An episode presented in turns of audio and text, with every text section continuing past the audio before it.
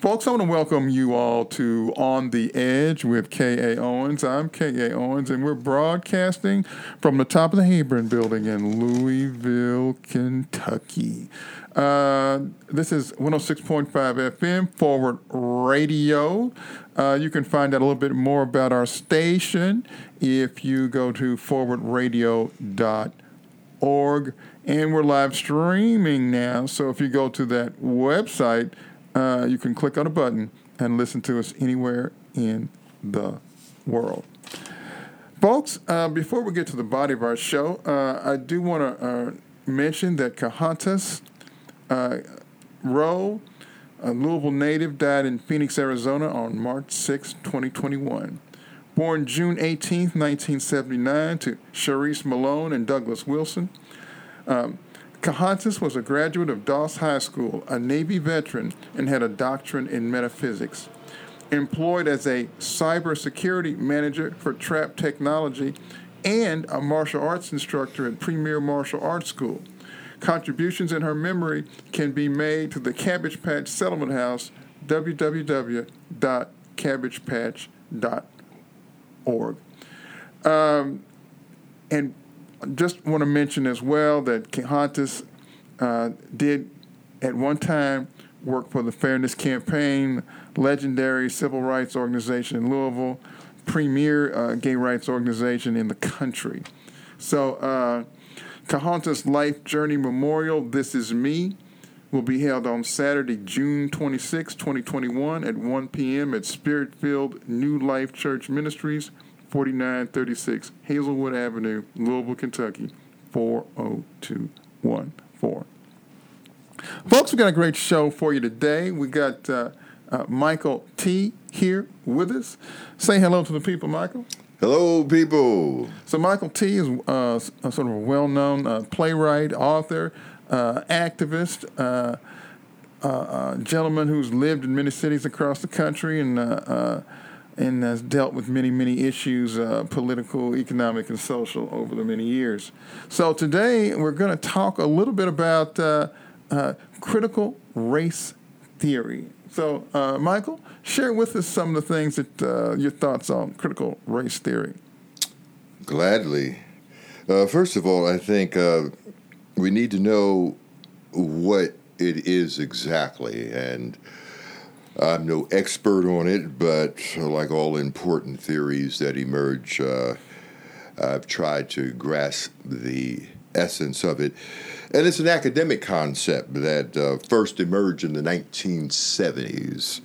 Uh, it was associated with the writings of Derrick Bell, uh, Kimberlé Crenshaw, and a guy named De- um, Richard Delgado.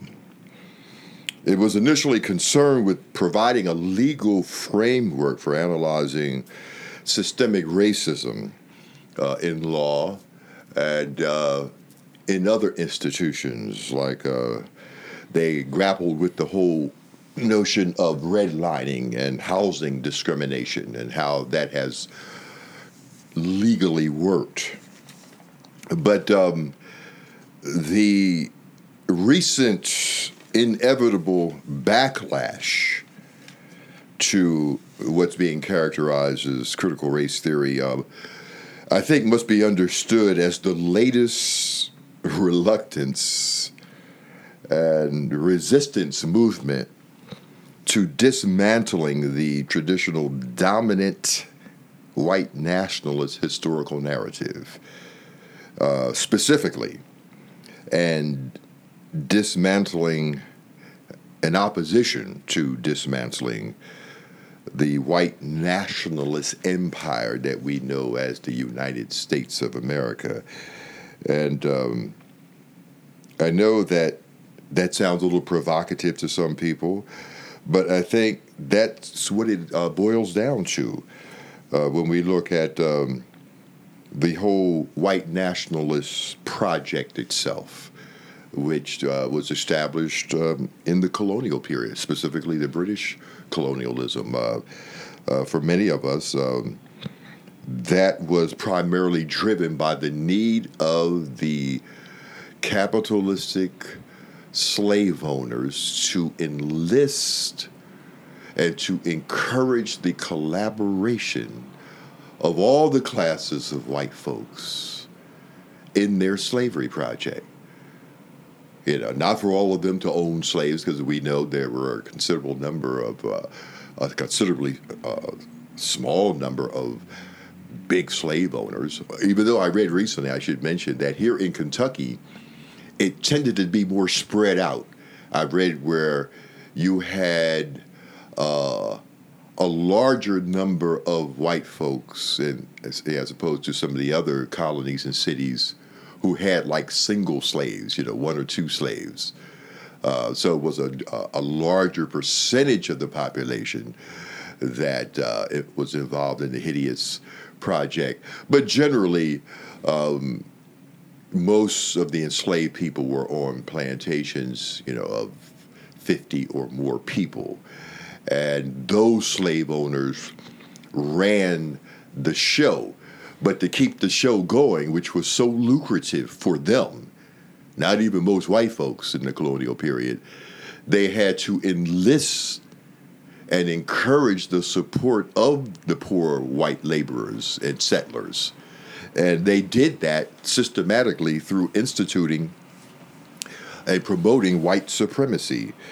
And for those who doubt that, you know, much of this can be actually documented uh, when we look at the the whole evolution of the U.S. state. I mean, e- even though that the Constitution itself didn't mention anything about establishing a white nationalist state, but they did by the omission. But they were clever enough to not stipulate that, even though the very people who established the nation state were primarily slave owners, white slave owners. It wasn't even poor white folks it was slave owners. And um, we see, um, despite that omission, um, the naturalization laws that developed under the Adams administration specifically said that citizenship was contingent on being white. White males were citizens. So that excluded a whole lot of women, which is another source of the contention with this whole uh, critical race theory. And then as we move up through the years, we see the expansion of the white nationalist project. And what I mean by that again is that this was primarily a nation, the United States of America, that was set up by white people for white people, specifically uh, rich white people, and to keep them empowered. But we saw as we moved into the 19th century the expansion of that project into Mexico. Many folks have just now come to see that almost all of uh, the Western states were part of the Mexican state. And during the Mexican American War, half of Mexico was taken and incorporated into the white nationalist state. And then we saw the expansion into the former Spanish colonies uh, in Central and South America, the Philippines, were the same descendants of the white nationalists as part of their expansion was to take those things. But um, we know that, like everything, there was opposition to this whole notion of this being a white nationalist state. Um, we saw an abolitionist movement develop in the 19th century um, that you know, initially you know, began as a struggle against the enslavement of African American people, but was driven in part by the radical notion that African Americans had a right to citizenship here. You know, that was the whole purpose of the, you know, the 13th Amendment, abolishing slavery, the 14th Amendment, which supposedly granted us citizenship, and the 15th Amendment, which supposedly gave us the right to vote. But we see that despite all of the, the multicultural attempts to enact those amendments and to recognize the citizen or civil and human rights of African Americans, the white nationalist project, which was not totally defeated through the Civil War, I mean, they were militarily defeated, but they was not totally defeated. You know, there's a case to be made that they won the political war, and white nationalism was reconsolidated through the Klan and other social forces that uh, were allowed to exist, and many of them got right back into power. Now, and as we moved into the 20th century, we saw that. Um, even though there were people who perhaps you know would not have called themselves white nationalists, uh, they'd have no problem calling themselves capitalists, but maybe you know they're not white nationalists now. But whatever they were, they tolerated the white nationalism. There was never any concerted effort to crush that sentiment, to reverse what was started with the inception of the country, and. Um, you know, and it created a lot of contradictions.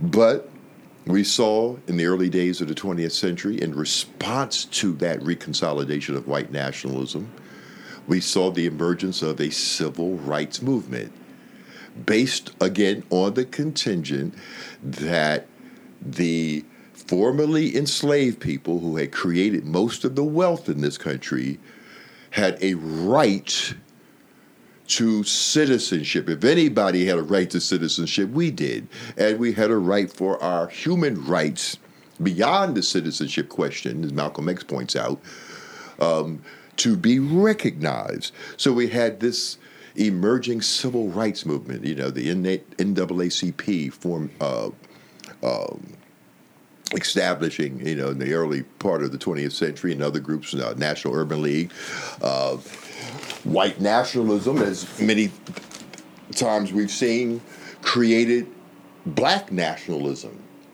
Black people who were so disenchanted by the possibilities of their human rights being recognized and their citizenship rights being recognized. So, you know, they said, well, we're going to create our own black nation. Uh, many of us feel that was like a, uh, not really feasible.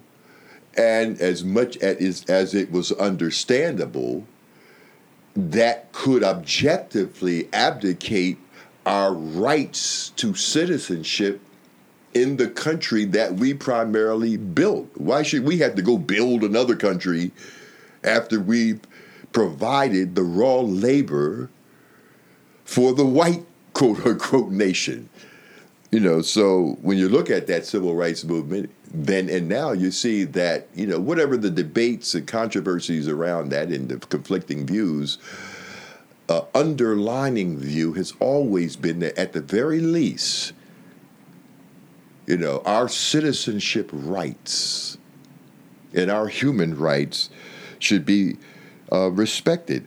And that movement continued on as we know you know that movement for those rights and the recognition of those rights and culminated in a massive movement post World War II with the reconsolidation of the civil rights movement uh, in the 50s and the 60s. And just like now, and after the Civil War, there was a white backlash to that.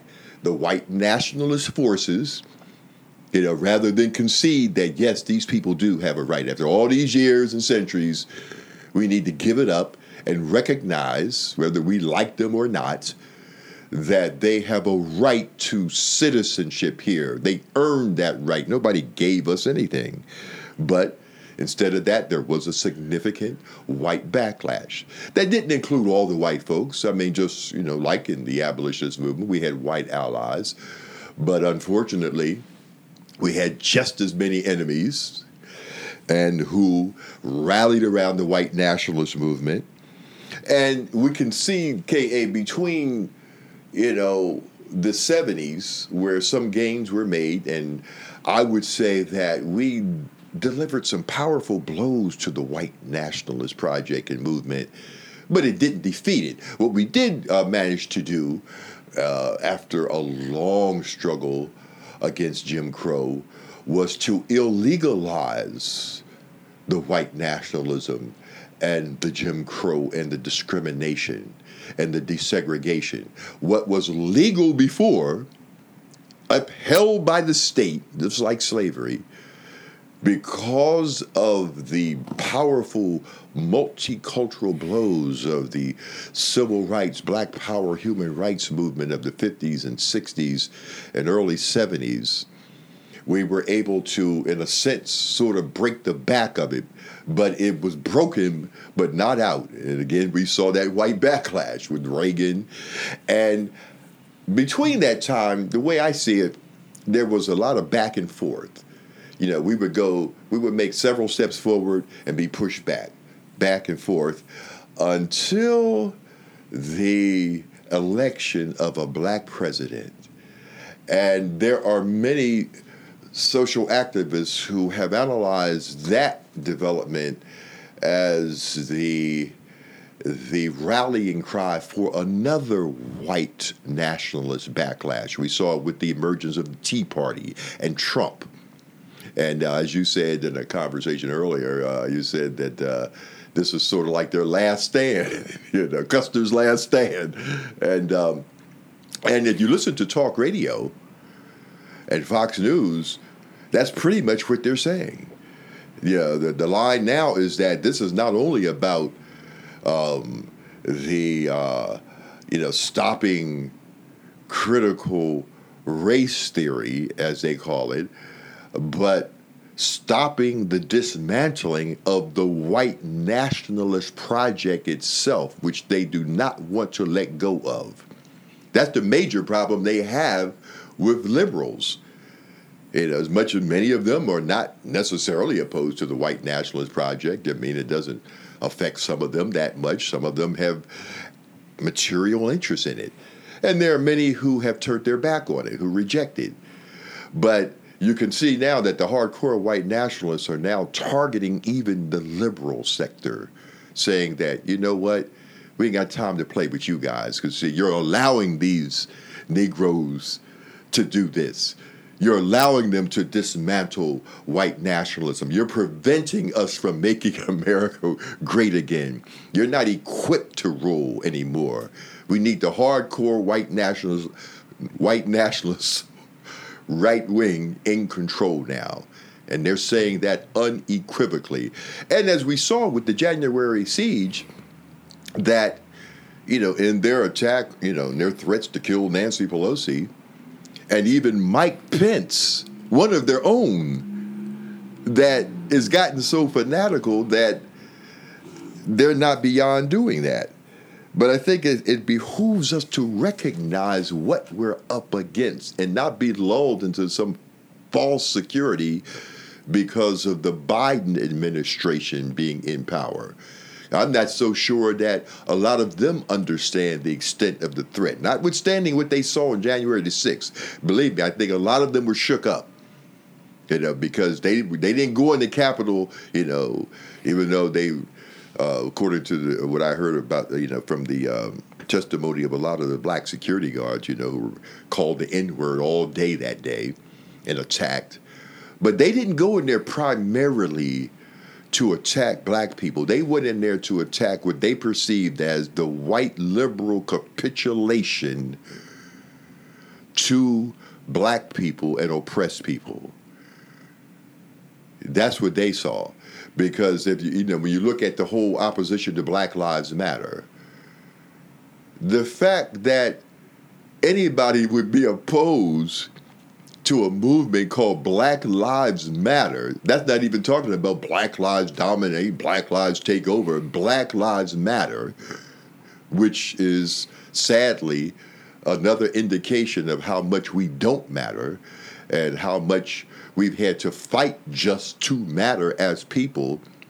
The white nationalists contingent in this co- country sees the recognition of even that as an affront to white nationalism. They'd rather not even talk about that. Because when you start talking about Black Lives Matter, that leads into black history and the whole history of the relationship between people here. And it exposes the hideousness and the violence and the lack of democracy in the white nationalist project that goes against everything that the country is supposed to stand for.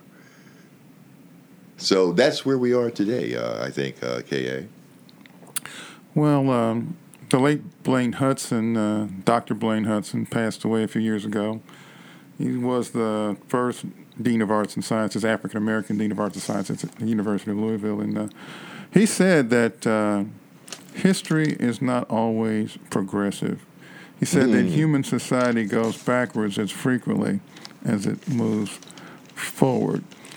And I, I agree with Dr. Hudson on that. Mm-hmm. So we have to be very careful in times like these. Uh, on another, uh, on a Zoom call the other day, I brought up the fact that uh, in the Weimar Republic that existed uh, mm-hmm. Uh, in Germany between uh, World War One and the rise of Nazism, it was very progressive, as you would say. I mean, you had very successful Jews, entrepreneurs. Uh, mm-hmm. You had uh, you know gay people running all over the place and doing everything. Mm-hmm. And uh, when Hitler rose to power, uh, he wiped it all away. Mm-hmm.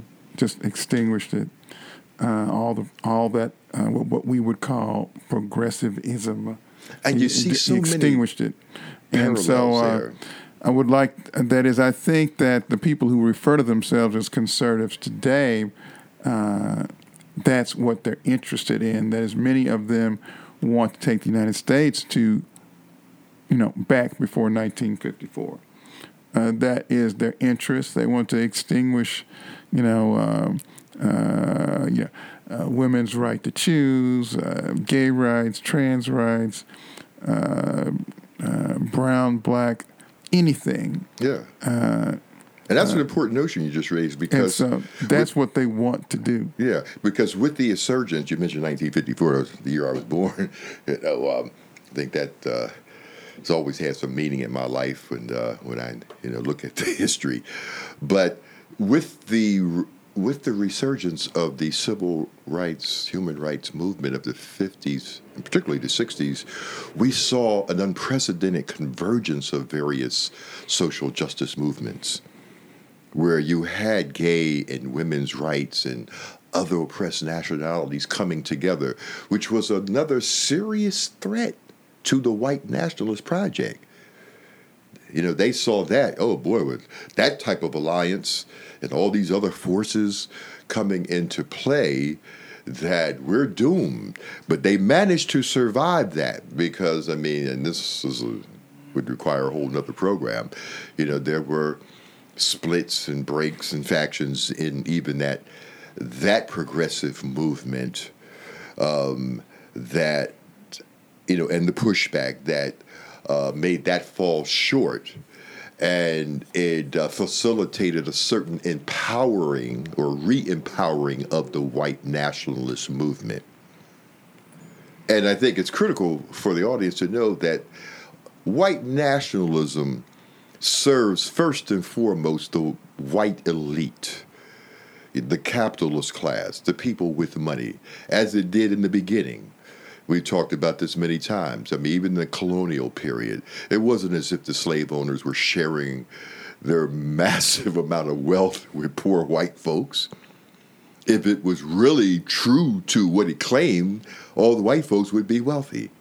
But it was never about abolishing class distinctions and inequalities even among white folks. Again, it was all about encouraging them and enlisting them in the capitalist project. And the only way they could really do that was to play on the white identity. When they talk about identity politics, and it's used in a very pejorative kind of way to talk about you know, bl- uh, black people and gay people and other types of social identities asserting their rights. But really, the the identity politics of any significance, the most lethal, the most destructive, and the dominant identity in this country has always been white supremacy and nationalism. So that's why I reject that term because it's a it's a deflection. Because if you notice, the only time you mostly hear identity politics is not about Trump or what he represents or what the Klan represents, they use that to talk about, well, you know, Farrakhan or, you know, some gay rights advocate. Like that's the problem. Now, no matter whatever type of reactionary response that a, a, a person like a Farrakhan or, you know, someone promoting, uh, you know, that my identity is greater than somebody else's, we know that materially the the identity which has caused the most havoc in this country and in the world because it has power, not Farrakhan, not Code Pink, not some bourgeois feminist, is the white male dominated white nationalism. That has been the nationalism that has been most lethal. And if we're going to make progress in this country, as I tell a lot of my leftist friends, rather than obscuring that and overlooking that or, you know, singing kumbaya, black and white unite and fight, you know, which are not bad things to sing. First and foremost, we got to sing the song that denounces white nationalism and and point out that white nationalism is antithetical to all of our interests. We'll never make any progress unless we slay that dragon.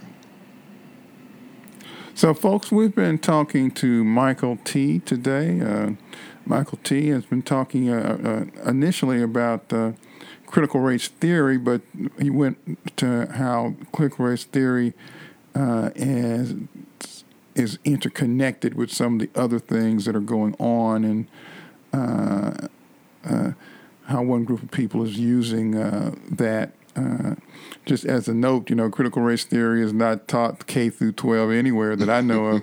and so, uh, it's, you know, it's in undergrad college, maybe, uh, depending on what course you're taking. Uh, and then maybe in some law schools. Originally, was there was a theory applied to uh, legal studies. Yes. So it's uh, something that you know most people will never be taught. So uh, yeah. But uh, uh, but the problem is that a lot of people don't want anything taught about the true history exactly. of this country. So they don't care what it's called. think critical race theory is uh, uh, a catch-all for any kind of uh, black or multicultural exactly. studies. So That's what folks who are against it are against all of it, even even though they don't know what it is. They're against it. It's kind of like communism. They don't know what that is. Yes, and, but they know they don't like it. Right, right. And the ones who who are leading that movement they know what it portends. Because once you pull that particular thread in the system, that white nationalism thread, it has the potential to unravel everything else. It's like something you've always said, and I totally agree. More and more I think about it that if you don't understand white supremacy, everything else will confuse you. That was a quote from Neely Fuller, famous quote. That is, that if, if those of you Still who relevant. Uh, uh, ever take the like the first class in Pan African Studies or Black Studies anywhere, uh, you'll uh, be taught that. That's the linchpin of the system. Exactly. Exactly. So, folks, this is Forward Radio 106.5 FM. You've been listening to On the Edge with K.A. Owens, and uh, our guest has been Michael Tee. Thank you so much, Michael. Thank you. On the Edge broadcast Friday at 5:30, Saturday at 2:30 p.m., Sunday at 12 noon, and Monday at 7 a.m. on Forward Radio 106.5 FM.